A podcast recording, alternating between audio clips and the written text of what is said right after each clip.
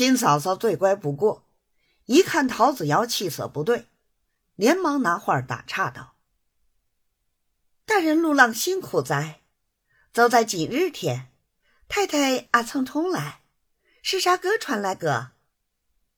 他怕陶子瑶太太同来有了管头，所以问这一句话，这是新嫂嫂细心之处。陶子瑶见问。不禁怒气全消，面孔上又换了一副得意之色，说道：“你听我来告诉你，你们不知道，我们做官的人辛苦呢，固然辛苦，然而等到官运好的时候，做的着实有趣，也就不觉其苦了。山东做官。”怎么就会来在你们上海？新嫂嫂道：“歌当中是啥个缘故？阿是高升到别厂话去，路过上海个。”陶子瑶闭着眼睛吃水烟，不去理他。看看一根纸吹吃完，新嫂嫂赶忙又点好一根送上。陶子瑶才同他讲道。说来也巧，今年大年初一，我早晨起来拜过天地祖先，就请出骨牌来。新嫂嫂道：“俺是推牌九。”桃子摇道：“别胡说。”新嫂嫂吓得不敢啧声。桃子摇道：“因我生平顶相信是牙牌神术。”这是拿骨牌起刻，一起出来，却是两个上上，一个中下。那首诗的句子我全记得，我念给你听。头两句是“一帆风顺及时扬，稳渡荆川万里航”。头一句风顺，是说我的官运。第二句就隐隐指着我要到上海，这都是命里注定的，你说灵不灵？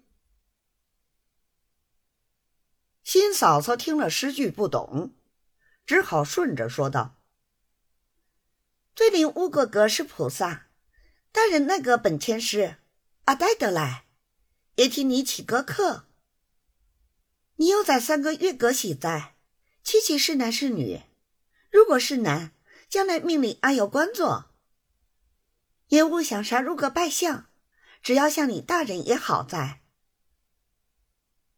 陶子瑶连连摇手道：“笑话，笑话！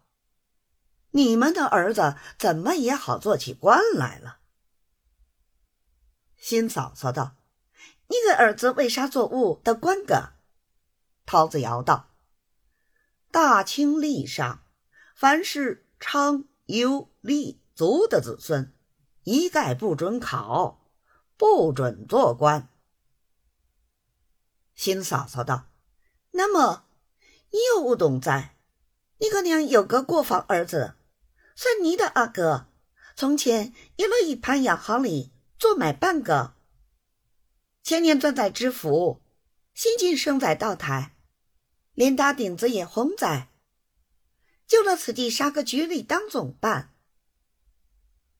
新嫂嫂刚说到此，小罗兰分插嘴道：“